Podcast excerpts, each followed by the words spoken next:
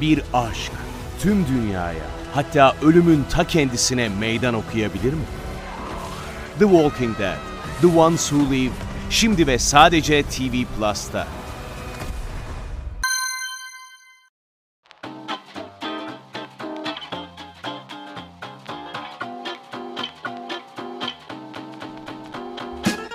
Merhaba, ben Nil. Bunlar neden hep benim başıma geliyor?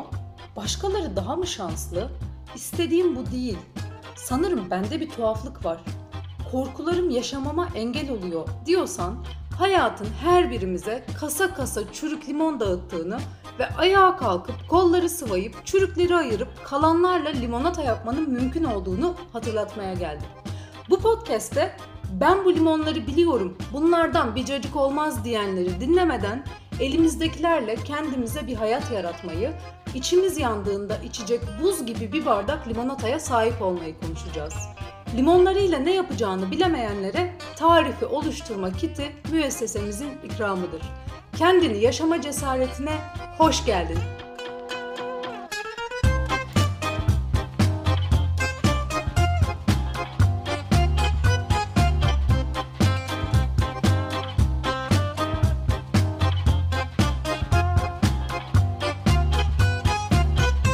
Selam, Kendini Yaşama Cesaretinin 3. bölümüne hoş geldiniz. Ben Nil. Nasılsınız? Umarım iyisinizdir, keyfiniz yerindedir. Beni soracak olursanız iyiyim. Hatta arttırıyorum, mutluyum. Çünkü nihayet podcast'in 3. bölümü sizlerle buluşmaya hazır. Diğer bölümleri yazarken olduğu gibi bu bölümü yazarken de gündelik koşturmaca, seyahatler derken geçmişe dönüp bir müddet orada kalmakta zorlandım. Bir kısmını yazdım, kalanı için bir türlü bilgisayar başına oturamıyorum derken haftada bir yardıma gelen ablanın 15 gün izne ayrılmasıyla evle de ilgilenmem gerekti ve bu bana iyi geldi. Abla haftada bir geldiği için evdeki bitkilerin bakımını da o yapıyor normalde. Bazı bitkilerin keyfi kaçsa da nasılsa bitkiden anlayan biri bakıyor diye üstüne düşmüyordum. Ama dikkatli bakınca birçoğunun fazla sulanmaktan çürüdüğünü, artık yaşamak için hallerinin kalmadığını gördüm ve hepsini elden geçirdim. Ölenleri attım, bazılarının saksılarını değiştirdim, yapraklarını temizledim. Sadece canlı ve yaşamaya mecali olanlar kaldı. Buradan aldığım enerjiyle giysi dolabını elden geçirdim. Dağınık bir insan olmadığım için dolaplarda karmaşa olmuyor ama giymediğim kıyafetlerin asılı şekilde durması bile rahatsız ediyor beni. Onları da kaldırdım. Vermek üzere birkaç parça ayırdım. Etrafı sildim, süpürdüm, duş aldım, giyindim ve bilgisayarımı da alıp bu bölümün devamını yazmak için bir kafeye gittim. Evde sürekli meşgul olacak başka şeyler bulduğum için çalışmak için kafeye gitmek gibi bir alışkanlığım vardı eskiden. Pandemi ve köpeğin Merlin'in hayatıma girmesi, onunla yürümenin daha keyifli gelmesi derken bu alışkanlığım yok oldu gitti. Etrafımla iletişime geçmek, bitkilerin ölüyor olması gibi geri planda aklımı kurcalayan şeylerle ilgili aksiyon almak ve bir kafede oturmak güzel bir canlılık duygusu getirdi beraberinde ve nihayet oturup bölümün kalanını da yazabildim. Bu bölümde diğer bölümlerde olduğu gibi uzun bir giriş yapmadan direkt kaldığımız yerden hikayeye ve lise yıllarına geçiş yapacağım. Burada anlatacaklarımın hepsiyle gurur duymuyorum. Hem benim hem başkalarının yaptığı örnek alınmaması gereken türlü davranış içeriyor anlatacaklarım. Yalnızca her şeyi olduğu gibi ikinci ve üçüncü şahısları aşırı etkileyecek olaylar harici saklamadan, kendimi ve yaşadıklarımı övmeden, yermeden, fazla yorumlamadan aktarmaya çalıştığımı hatırlatmak isterim. Bir de söylememe bile gerek yok muhtemelen ama yine de belirteyim. Verdiğim isimlerin hepsi takma, kimseden gerçek ismiyle bahsetmiyorum. O zaman ikinci bölümü dinleyenlerin merakını gidererek başlayalım. Durma diye haykırdığım minibüs şoförü durmadı ve turuncu saçlı çocuğun yanından geçip gittik. Tam liseye başladım, temiz bir sayfa açıyorum derken ödüm kopmuştu bu karşılaşma ihtimaliyle. Okula gidip sonrasında üzerine biraz düşününce bir gün ona ulaşıp fırında geçirmek zorunda kaldığı gece için özür dilemeyi koydum aklıma. İlerleyen zamanlarda ulaştım, özrümü diledim. Birkaç kez görüştük ve yollarımız ayrıldı. Sonraları tesadüf eseri öğrendim ki o da benim gibi bir Hollandalı ile evlenmiş. Biliyorum bazılarınız ne oldu diye heyecanla bu bölümü beklediniz ama bu hikaye bu kadar. Gelelim liseye. Liseye başlamak, Maltepe sınırlarından ayrılıp Kadıköy'e bağlı bir semtte Denize birkaç dakika yürüme mesafesinde olan bir okula gitmek o zamana kadar başıma gelen en güzel şeydi. Zayıflamıştım, eskisi kadar çekingen değildim, özgüvenim kırılgandı ama eskiye nazaran daha yüksekti. Geride bıraktığım birçok şeyle beraber tüm okul hayatım boyunca öğretmenlerimin ve sınıf arkadaşlarımın bana sormadan kullanmayı tercih ettiği ve türlü lakaplar üretip dalga geçtikleri ilk ismim olan Nil'de kullanmayı bırakmıştım. Evde, aile içinde kendimi bildim bileli ikinci adım olan gizemi kullanıyordu herkes. Bu yeni başlangıçta da kimsenin bana Nil demesine izin vermeyerek kendimi gizem olarak tanıtmaya, gizem olarak yaşamaya kararlıydım. Kendime bunu ne kadar hatırlatmak istediysem o dönemlerde tuttuğum günlüklere, sakladığım kağıtların üzerlerine hep gizem yazmışım. Bu bölümde anlatacağım her şey Nil'in değil, gizemin anıları diyebiliriz o yüzden. Bu yeni başlangıçla okumak, öğrenmek, kendimi ve dünyayı keşfetmek, sonuç olarak lise bittiğinde üniversiteye giderek özgür bir insan olmaya ilk adımı atmak istiyordum. Hafta sonları buluşup sinemaya, konsere ya da sadece gezmeye giden bazı yaşıtlarımın sahip olduğu özgürlüğe sahip değildim ama bunu kendime fazla dert etmiyordum. Liseyi üniversitede kazanacağım özgürlüğe bir geçiş olarak görüyordum. Hem içim hem dışım ve görüntüm gittikçe daha asi bir hal alıyordu. Ama bu problem çıkartıp disipline gidecek ya da evde sorun çıkartacak türden bir asilik değildi. Sevmediğim, adaletsiz ya da mantıksız bulduğum tüm kişiler ve düşüncelerle beni dilediğim gibi bir insan olmaktan uzaklaştıracak her şeyle arama mesafe koyarak kendimi inşa ediyordum. Okula başlar başlamaz sınıfın en uzun boylu ve alımlı kızıyla arkadaş olmuştum. Tarzlarımız, hayata bakışımız ve beklentilerimiz farklı olsa da kısa zamanda yediğimiz içtiğimiz ayrı gitmez oldu. Sabahları okuldan önce buluşup harçlıklarımızı birleştirip sigara alıyor, bazen okulun civarında öğrencilerin takıldığı kafelerden birine gidip çay kahve içiyorduk. Okul çıkışlarında annem merak etmesin diye oyalanmadan eve gidiyordum. Eve varır varmaz zamanında gazeteden kupon biriktirip aldıkları ama ben hariç kimsenin müzik dinleme alışkanlığı olmadığından hiç kullanılmayan böylece kardeşimle birlikte kaldığımız odaya transfer olan müzik setinden Joy FM'i açıyordum. Müzik dinleyip ödevim varsa onları yapıp ertesi gün gelsin diye bekliyordum. Lise 1'in ilk dönemi tüm aktivitem bundan ibaretti. Başka kimseyle işim gücüm yoktu ama nasıl olduysa muhtemelen dışarıya yaydığım enerji sebebiyle daha okula başlar başlamaz iki belalı edinmiştim kendime. Daha okulun ilk haftalarında çıkışta üst sınıflardan o an ilk defa gördüğüm bir grup kız gelip Büşra seni dövecek bence bir an önce uzaklaş dediler tehdit eder gibi. Büşra kimmiş gelsin bekliyorum dememe kalmadı Yine ilk defa gördüğüm bir kız geldi ve sen niye bana ve arkadaşlarıma dik dik bakıyorsun deyip üstüme yürüyüp saçımı çekti. Ben de sırtımdaki çantayı yere fırlattım, birbirimize girdik. Hayatta işimin olmayacağı, istemediğim bir durumun içinde buldum kendimi. Ertesi gün müdür yardımcısına gidip anlattım durumu. Kız uzaklaştırma alacağını öğrenince yalvar yakar özür diledi şikayetçi olmamam için. Saçımı da nasıl çektiyse günlerce geçmedi boynumun ağrısı. Bir diğer belalım da beden eğitimi öğretmeniydi beni dışarıda sigara içerken görüp üstüne ben beden eğitimi derslerinde hareketleri yaparken zorlanıp da hareketleri yapmak istemediğimi söyleyince her köşede kıstırmaya, özellikle bizim sınıfa üst baş çanta arama baskınları düzenletmeye başladı. Kafasında benimle ilgili oluşturduğu profil ona cezalandırılması, alt edilmesi gereken bir şey gibi geliyordu muhtemelen. Üstelik karşılıklı düzgünce konuşup anlaşabilmek de mümkün değildi. Artık derslerine giremeyecek kadar korkup beden derslerini kantinde bekleyerek geçirmeye başlayınca peşime düşüp buldu beni bir gün ve saçımdan sürükleyip müdür yardımcısının odasına götürdü.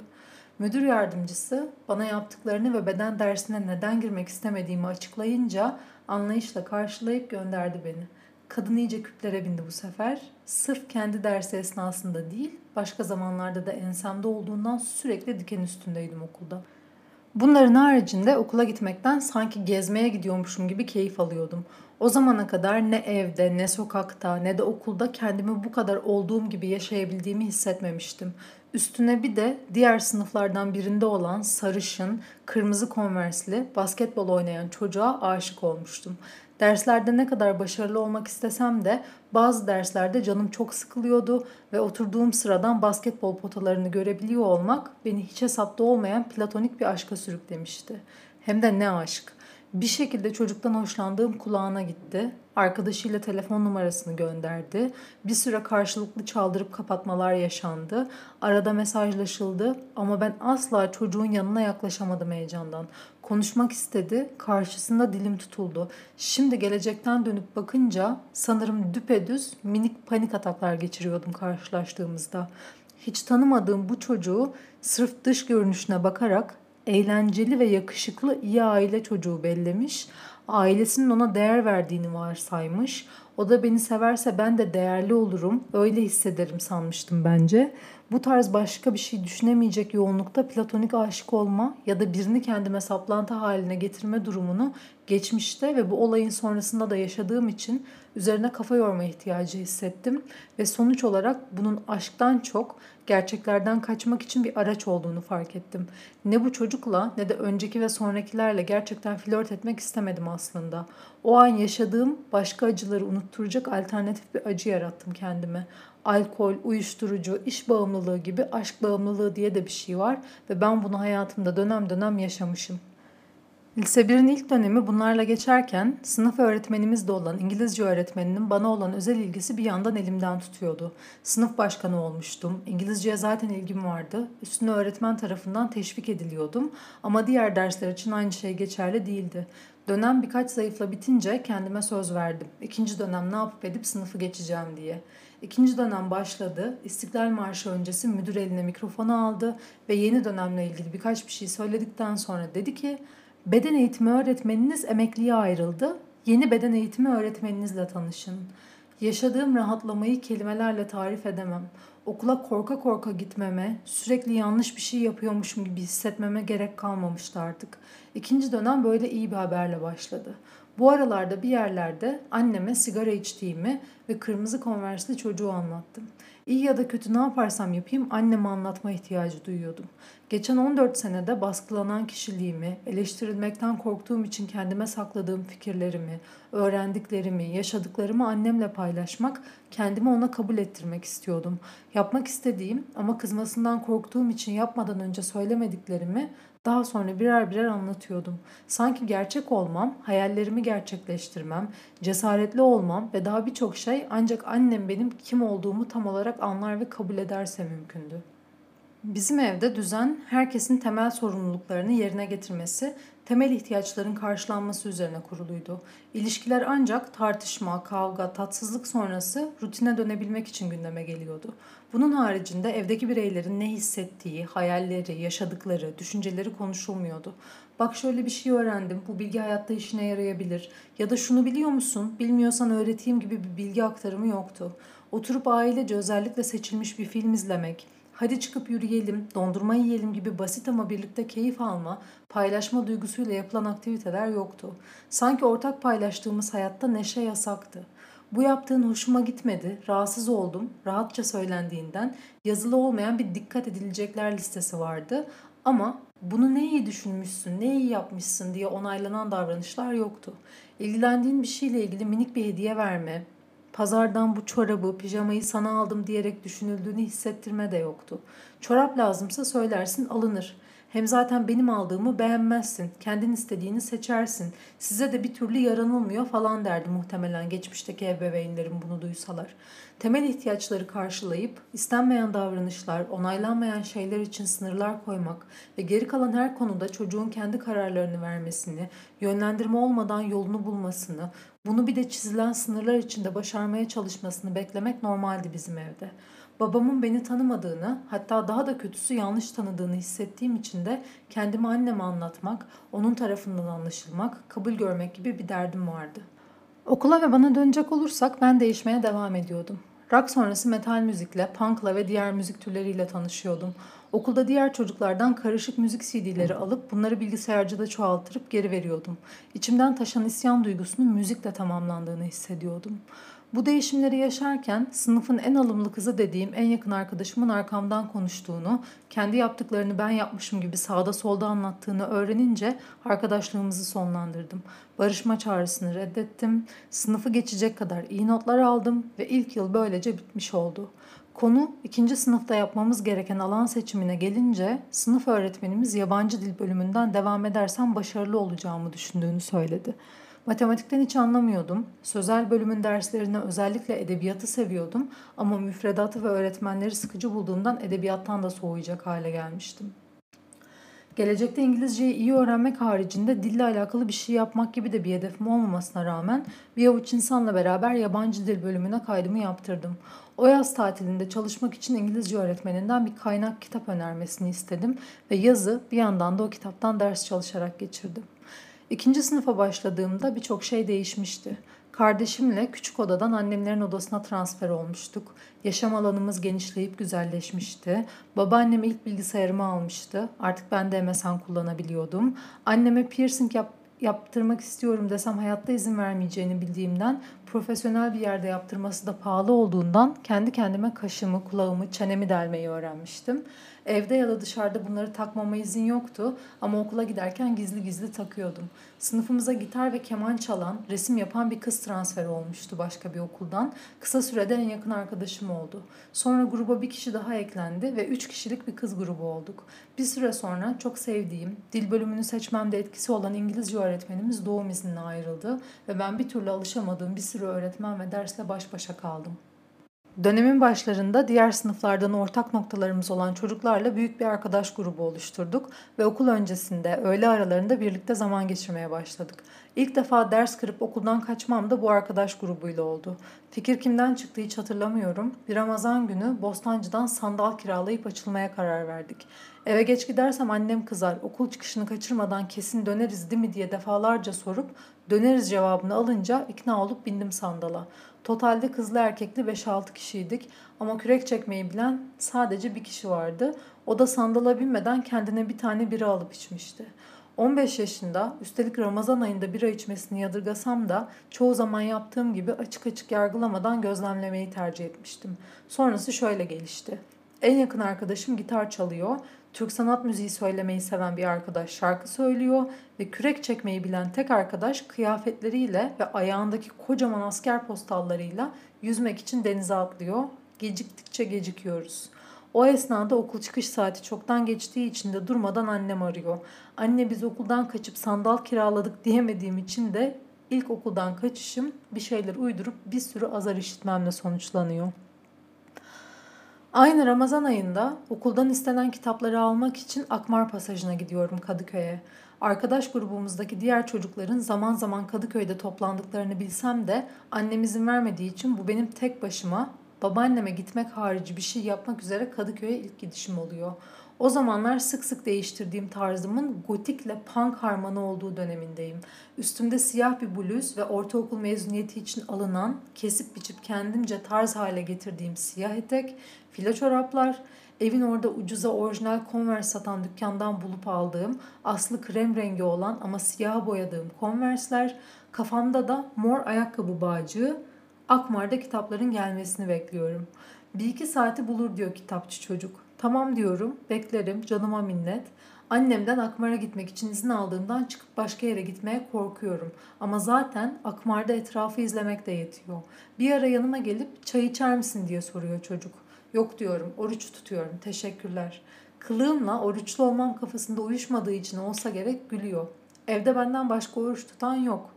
Her zaman olmasa da belli bir yaşa kadar böyle ara ara oruç tutuyorum. Çünkü inanıyorum. Çünkü her zor anımda yüce bir güce sığınıyorum. Her gece tüm planlarımı, korkularımı, isteklerimi ona anlatıyorum. Ondan istiyorum. Hayatta hiçbir şeye karşı olmadığım gibi inancıma karşı da fanatik değilim. Bir şeyin fanatiği olursam hayattaki başka ihtimalleri kaçırırım diye ödüm kopuyor. İhtiyacım olduğu, aklıma yattığı kadar kendimce inanıyorum. Etrafımda ne kendime örnek alabileceğim ne de beni tanıyıp anlayan, zor zamanlarımda sığınabileceğim, akıl verecek kimse olmadığından düşüncelerimi annemle paylaşıp onun onayına sunmak haricinde yaslanabileceğim tek şey inancım oluyor o dönemde. Bir aşk tüm dünyaya hatta ölümün ta kendisine meydan okuyabilir mi? The Walking Dead, The Ones Who Live, şimdi ve sadece TV Plus'ta.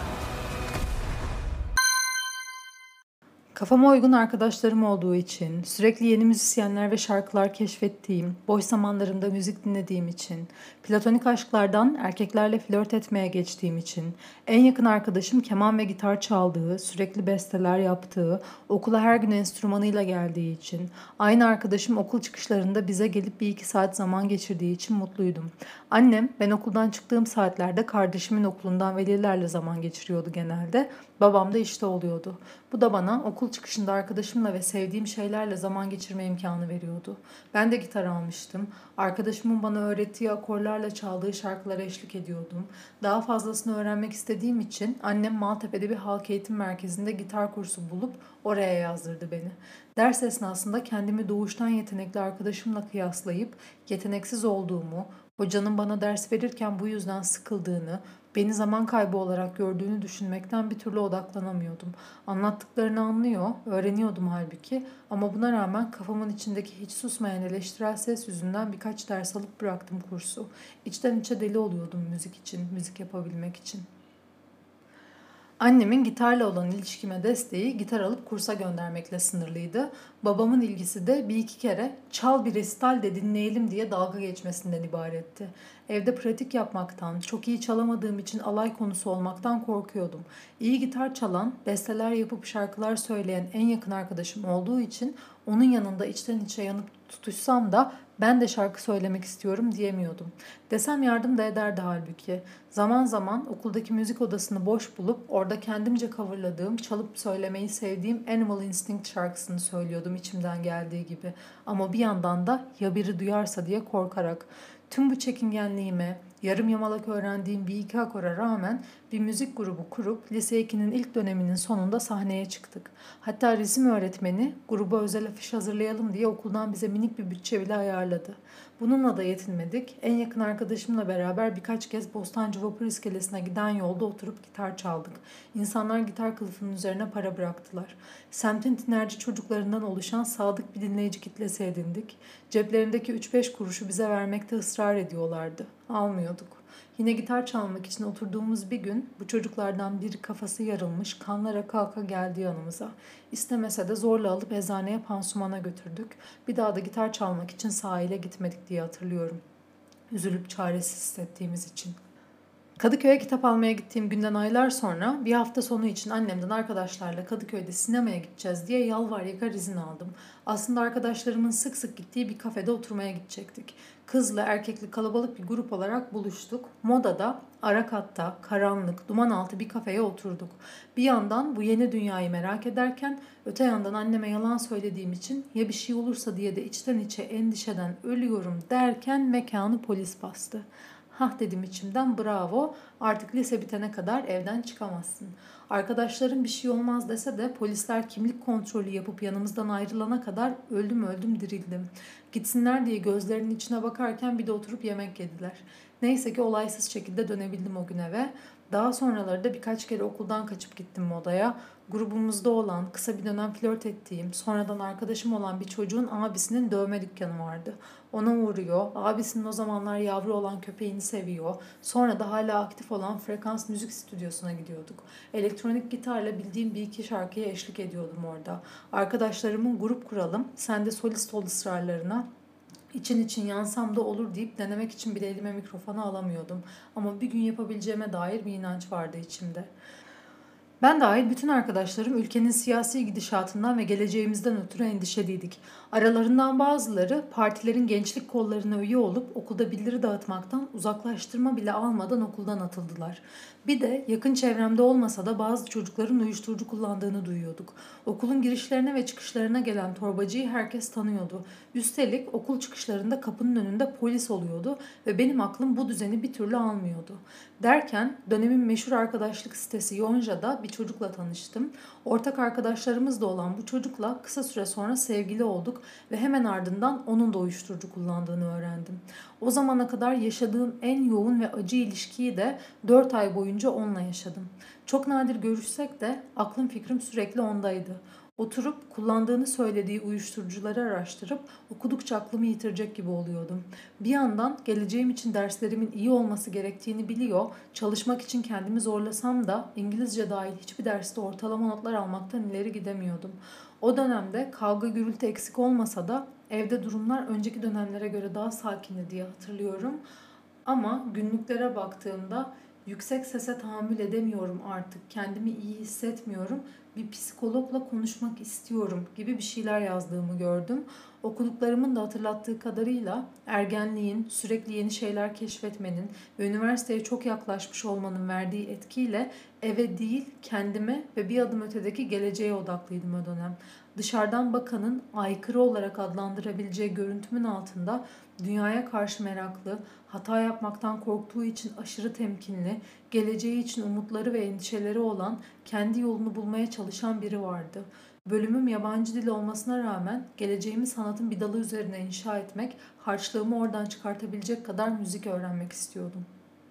Doğum izninden dönen ama artık bizim derslerimize girmeyen çok sevdiğim İngilizce öğretmeni bir gün beni koridorda kafamda rengarenk bir bandanayla görünce durup şok içinde saçını mı kazıttın diye sordu yüzünde benim seni nasıl kaybettik olarak okuduğum bir bakışla. Halbuki tüm teneffüsleri sınıfımızın yanındaki sigara odasında geçiren öğretmenler gibi sigara içmek harici ne kötü bir alışkanlığım vardı ne de kaybolmak gibi bir arzum. Aksine var olmak istiyordum. Öte yandan bandananın altında bir şey sakladığım konusunda haklıydı. İki kulağımda da boydan boya halka küpeler vardı. Bu karşılaşmadan önce miydi sonra mıydı hatırlamıyorum. Kendime çıkış yolları ararken hata yapan çocukların ceza olarak gönderildiği rehberlik odasına giderek danışman öğretmenle görüşmeye karar verdim. Derslerimden, ilişkimden, gelecekle ilgili endişelerimden ve en çok da fikirlerimden bahsettim. Bir yetişkinin beni dinlemesine, anlayıp yol göstermesine, kılık kıyafetimle değil fikirlerimle ilgilenmesine, doğru mu düşünüyorum diye emin olamadığım yerlerde yorumlar yaparak bakış açıları sunmasına ihtiyacım vardı. Kendi isteğiyle rehberlik servisine benden başka giden var mıydı bilmiyorum. Ben okul bitene kadar aralıklarla çaldım kapılarını. Yine bu dönemde iyi takip edemediğim için sınavlarından düşük not aldığım dil bilim dersinden kalmamak için öğretmene bir telafi ödevi verip veremeyeceğini sordum. Benden Tahsin Yücel'in Yalan romanını okuyarak bir inceleme ödevi hazırlamamı istedi.'' Hazırladığım ödev yalnızca dersten geçmemi sağlamadı. Öğretmen bir gün derste yanına çağırıp ödevin ne kadar iyi hazırlandığını, çok yetenekli olduğumu, hafta sonu kitap fuarına gittiğini, oradan benim için bir kitap aldığını söyleyerek sıradan biri olmak istemiyorum, yazar olmak istiyorum isimli bir kitap uzattı. Kimseyle paylaşmasam da sürekli yazıyordum ve bir öğretmen tarafından onay almak içimde küçücük de olsa bir yapabilirsin ışığı yakmıştı.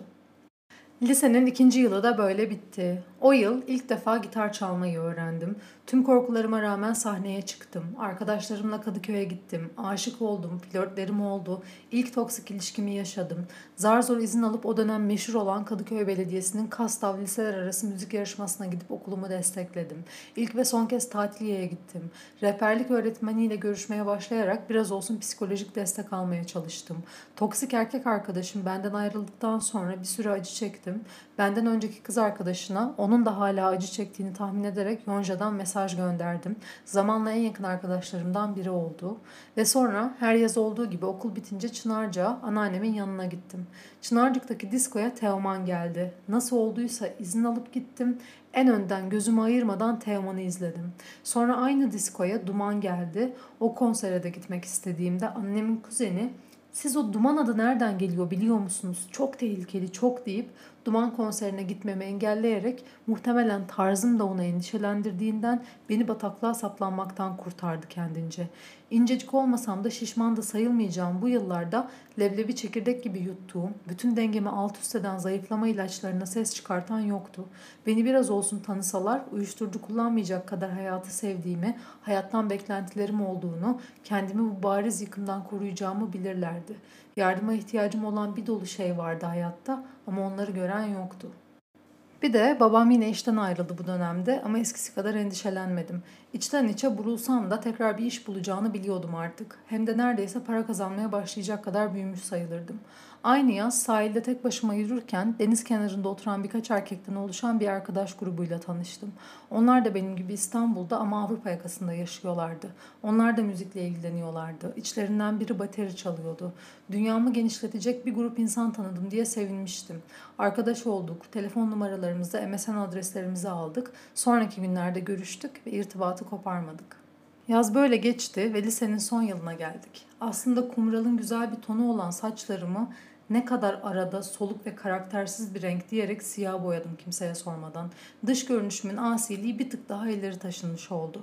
Özellikle yetişkinlerin ve tiki diye tabir ettikleri tarzdaki yaşıtlarımın yadırgadığını düşündüğüm ve hissettiğim görüntümle ilgili hislerim nasıl bir ortamda olduğuma, kimlerin yanında olduğuma göre değişiyordu.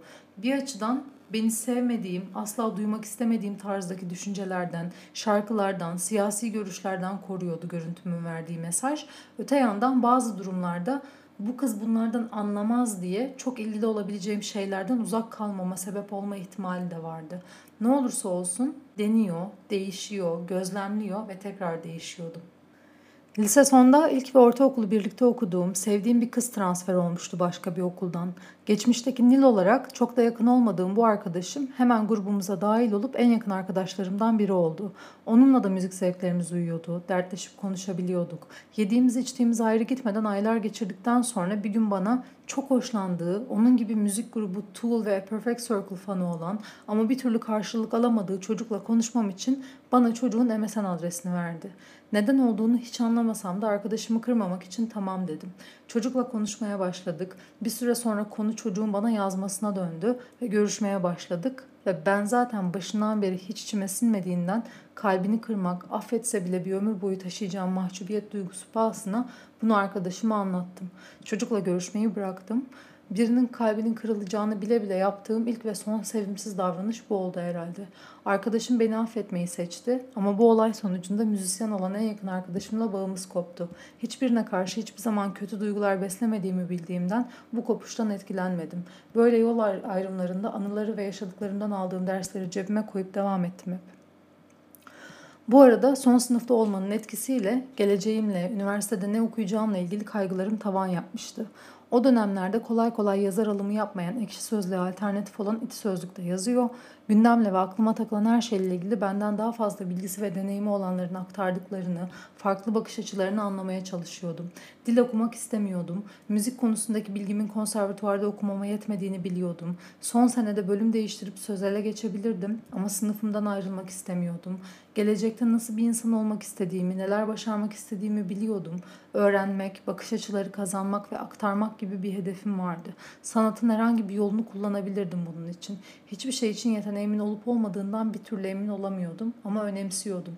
Adaletsizliği, insanların hayatını zindana çeviren bakış açılarını, sonu kötüye gideceği aşikar başlangıçlara evet diyenleri, kalbi kırılmışları, hiç onaylanmadığı için hep yarım hissetmişleri, parasızları, yalnızları anlıyor, kör göze parmak sokar gibi değil de sanat aracılığıyla, çağrışımlarla insanlara, düşüncelerine dokunabildiğimi hayal ediyordum. Yalnızca gelecek kaygısı taşımıyor, eş zamanlı olarak varoluş sancısı çekiyordum. Çocukluğumdan beri yaşadığımız apartmanın kapısını anahtarla açarken bir gün kendi evimin kapısını açacağımın hayaline tutunuyordum. Evdeki atmosferin ağırlığı altında ezilmekten, süren ya da her an çıkabilecek kavga ve gerginliklerin endişesinden, bir türlü özgürce kendim gibi hissedememekten sıyrılıp içinde bana o an gündemimde olmayan şeylerin söylenmediği, kendim için planlar yapıp gerçekleştirecek alanımın olduğu huzurlu bir ev vardı hayalimde. O hayale ulaşmak için para gerekiyordu. Bir yandan bariz bir yeteneğim olmadan sanatla bağlantılı bir eğitim almak, öyle bir çevre içinde yaşamak istiyordum. Öte yandan da para kazanmam gerekiyordu. Eşit ağırlık, sözel gibi bölümlere geçiş yapmayı çoktan elemiştim aklımdan yapamam diye. O yüzden zaman zaman aklıma gelen psikoloji ve veterinerlik alternatifleri altından kalkabileceğimi düşündüğüm opsiyonlar değildi benim. Bu düşüncelerle boğuşup kendime çıkış yolları ararken okul üniversite ziyaretleri düzenlemeye başladı. Bir gün Boğaziçi'ni, bir başka gün Anadolu Üniversitesi'ni ziyaret ettik ve elimde Eskişehir'de üniversite okuma hayaliyle kala kaldım. Üniversitede dil okumak istemiyorum diye sınav için herhangi bir hazırlık yapmamıştım. Eskişehir'e ancak konservatuvar vasıtasıyla gidebilirdim ve tam olarak son dakika oyunculuk okuma hevesine kapıldım. Araştıra araştıra Müjdat Gezen Sanat Merkezi'nde bir konservatuvar hazırlık kursu buldum. Dershane sahneye gitmediğim, öyle bir masraf yapılmadığı için evdekilere bu hayalimden ve kurstan bahsetme cesaretim vardı. Sonunda babaannem kursu karşılayabileceğini söyledi ve birkaç hafta sürecek tiyatro hazırlık kursu başladı. Her akşam ders başlamadan bir saat önce varıyordum Müjdat Gezen Sanat Merkezi'ne. Bahçedeki banka oturup diğerlerinin gelmesini bekliyordum. Kursta farklı günlerde ders veren iki farklı hoca ve 6-7 öğrenci vardı. Başlarda temel güven alıştırmaları yapıldı, bazı temel klasikler okundu, dram ve komedi üzerinde duruldu ve herkes konservatuvar sınavında oynamak istediği tiradı seçip çalışmaya başladı. Okuduklarım ve öğrendiklerim ufkumu genişletiyordu ama derslerde özellikle bedenimizi ve sesimizi kullanmamız gereken yerlerde tamamen kontrolümü kaybediyordum. O an ne olduğunu tam olarak kestiremesem de derin bir eleştirilme korkusu geri kalan her şeyi etkisi altına alıyordu. Dinçer Sümer'in eski fotoğrafları oyunundan konsomatris Sevtap'ın bir tiradını seçmiştim kendime. Nasıl aktarmak istediğimin duygusu vardı içimde ama kendi kendimeyken bile prova yapmaktan çekiniyordum. Bazen kendimi ikna edip hayal ettiğim gibi başlasam da tamamen kaptırıp ilerlemek yerine kafama üşüşen eleştirel düşüncelerle kopuyordum bir yerden sonra. Sahneye çıkmamı gerektirecek bir alanda gireceğim sınav için prova yapmaya çalışırken ya komşular duyarsa düşüncesi, duyacak kimse yoksa kesin çok kötü oynuyorum ve buna bağlı bir sürü düşünceyle kala kalıyordum. Şeytanın bacağını nasıl kıracağımı, kendime nasıl güveneceğime, yetenek sınavına nasıl gireceğime dair hiçbir fikrim yoktu. Beni para ödeyip tiyatro için kursa göndermişlerdi. Onu da becerememiştim. Anadolu Üniversitesi'ndeki sınav 5-6 aşamadan oluşuyor. Ciddi hazırlık gerektiriyordu. Kurstaki diğer arkadaşlar şanslarını arttırmak için girebildikleri kadar çok okula sınav kaydı yaptırdılar. Ben bir Eskişehir'de bir de İstanbul Üniversitesi Devlet Konservatuvarı'nda girecektim sınavlara. O arada liseden mezun oldum. Okulun bahçesinde yapılan ve kısacık süren diploma töreninden sonra mezuniyet bolasına gitmeyeceğim için annem, babam, kardeşim hep beraber eve döndük. Eve döndüğümüzde ufak da olsa o gün özel bir şey olsun istiyordum. İlk toksik ilişkim bittikten sonra çocuğun eski kız arkadaşıyla arkadaş olduğumu söylemiştim. İşte o arkadaşımın evine gittiğim bir gün evde iki kutu pizza vardı. Bir alana bir bedavaymış. Değişik bir şey denemek çok hoşuma gitmişti. Bizim evde hep yemek piştiğinden arada döner lahmacun sipariş etme harici dışarıdan yemek söyleme alışkanlığımız yoktu. Hadi dedim pizza söyleyip yiyelim hep beraber. Sanki o pizzayı yersek değişecektik. Hala olduğu gibi aklımdadır yemek masasına gelişi güzel koyulmuş tabaklar, bardaklar, pizza kutuları ve umarım beğenmişlerdir diye herkesi kontrol eden halim. Mezuniyetten sonra simsiye olan saçlarımı kızıla boyadım. Piercingleri takma hevesim kalmamıştı. Annem tek bir tanesini takmama izin verdi yine de ve yüzüme taktığım normal küpeler yerine ilk piercingimi alacağına söz verdi ve aldı. Hayata karışmaya hazırlanırken görüntümün aşırı uçlarda olmasını istemiyordum. Böyle ufak ufak değişiklikler yaşarken bir yandan annemle sınav için Eskişehir'e gitme zamanımız yaklaşıyordu.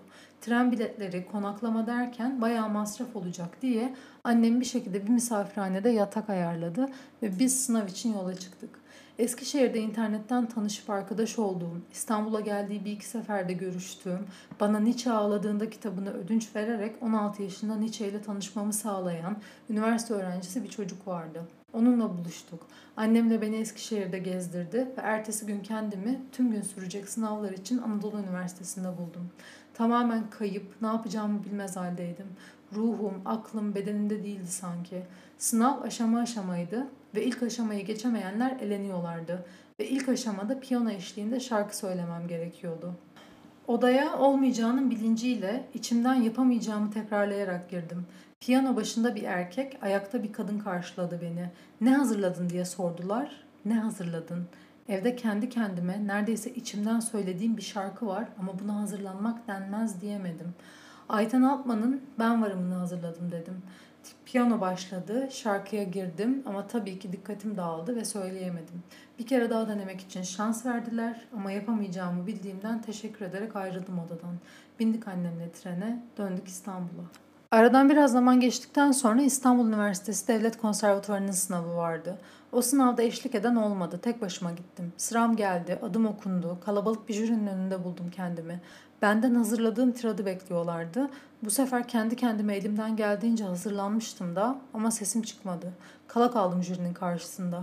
ben yapamayacağım deyip teşekkür edip o salondan da çıktım. Altı yoldaki otobüs duraklarına yürüdüm. Otobüse binmeden gazete bayisine o dönemin karikatür dergilerinden birini sordum. O yok ama uykusuz diye bir dergi çıktı o da güzel dedi adam. Tamam dedim alayım. Uykusuzun ilk sayısıydı. Konservatuvar sınavları olmamıştı ama bir gün bir şekilde üniversite okuyacaktım. O gün uykusuzla beraber benim de yeni hayatımın ilk günüydü. Bu duygu ve düşünceyle bağlanıp bir totem gibi yıllarca hemen her zaman çıktığı gün alıp biriktirdim uykusuz dergisini. Sınavdan iki gün sonra 7 Eylül 2007'de ilkokuldan arkadaşım olan sonra lise sonunda tekrar aynı sınıfta buluştuğumuz arkadaşımla beraber Tuğl'un Kuru Çeşme konserine gittik evden zar zor izin alıp. Anneannem mezuniyet hediyesi olarak karşılamıştı bileti. Cebimizde yola bile ucu ucuna yeten parayla kendimizi ilk defa gecenin bir vakti evden uzakta bulmuştuk. Üniversite konusu hala çözüme kavuşmamıştı. Ama iyi kötü hayata ve kendime dair bir şeyler öğrenmeye başlamıştım. Peki üniversite işi ne oldu derseniz onu da bir sonraki bölümde anlatacağım. Her ne kadar hikayeyi bugünlere taşımadan çok yorum yapmayacağımı söylesem de bu bölümün sonunda hatırlatmak istediğim birkaç bir şey var. İlki her bölümde söylediğim gibi dümdüz ana olarak anlattığım şeyler ilerleyen bölümlerde geleceğe bağlanacaklar. Çıkarım ve analiz yapmadan kim haklı kim haksız tartışmasına girmeden ilerliyorum ama onlara da sıra gelecek. Bu podcast'te geçmişle, kendimle, ailemle ve yaşadıklarımla terapi, okuduğum onlarca psikoloji kitabı ve kaynak aracılığıyla yüzleştikten sonra başladım. Bu çıkarımlardan bu aşamada neler olduğunu bilmediğim, anlamadığım için bahsetmiyor değilim. Bugünkü aklımla geçmişte yaşananlara dokunmadan o günlerin duygusunu, düşüncesini, dokusunu, rengini aktarmak istiyorum.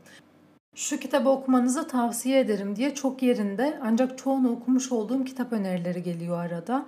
Bu beni çok mutlu ediyor ancak yaşadıklarımı anlamlandırmadan anlatmaya başladığımı düşünmenizi de istemem.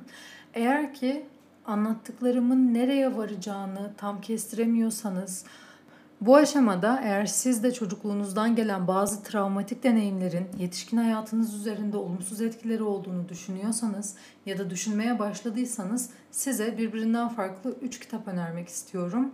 İlki bir kendine yardım kitabı olan Hayatı Yeniden Keşfedin kitabı. Ben bu kitabı terapistimin önerisiyle alarak terapiyle eş zamanlı olarak okudum. Terapiye gitmek istiyorum ama maddi durumum asla izin vermiyor diyenler için çok faydalı bir başlangıç olabilir bu kitap. İkincisi olgunlaşmamış ebeveynlerin yetişkin çocukları. Bu kitap okuma listemdeydi ve ilk podcast bölümünü yayınladıktan sonra iki farklı kişiden öneri olarak geldi. Ebeveynleri, onların davranışlarını, davranışların alt metinlerini hem çocuk hem yetişkin hayatı üzerindeki etkilerini anlatıyor. Sürmekte olan yaralayıcı ilişkileri anlamlandırmak ve yeni baştan düzenlemek için de yöntemler öğretiyor en süperi benim annem babamdı diyenlerin bile okuması gereken bir kitap olduğunu düşünüyorum. Bir de tabii ebeveyn olan ya da olmayı düşünenlerin bu kitabı okurken yaralayıcı olan, insanı eksik bırakan davranışların nasıl iyilik çatısı altında toplandığına şaşıracaksınız. Üçüncüsü ise Beden Kayıt Tutar kitabı. Bu kitap yaşadıklarımızı yalnızca duygular ve düşünceler özelinden ele almıyor. Travmaların beyin ve beden üzerindeki etkilerine odaklanıyor. Özellikle erken çocukluk çağlarında travmatik deneyimler yaşamış insanlar travma sonrası stres bozukluğu gerçeğiyle sürdürebiliyorlar hayatlarını. Basitçe sosyal fobi ya da herhangi bir şeye duyulan korkunun temeli bazı konularda sağlıklı bağlantılar kuramıyor olmak beyninizde gerçekleşen değişimler sebebiyle olabilir antidepresanlarla kontrol altına alınmaya çalışılan birçok olumsuz durumun zor da olsa üzerine çalışılarak değiştirilebileceğini de anlatıyor.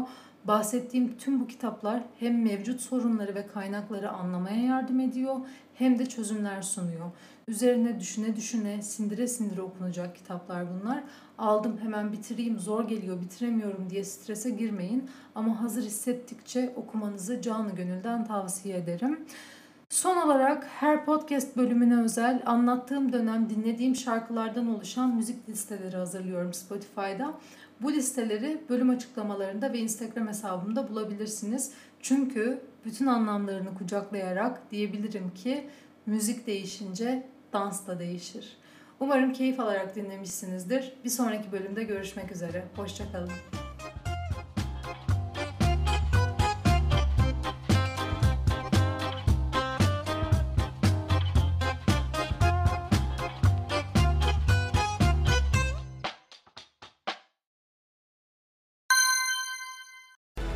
Bir aşk tüm dünyaya, hatta ölümün ta kendisine meydan okuyabilir mi?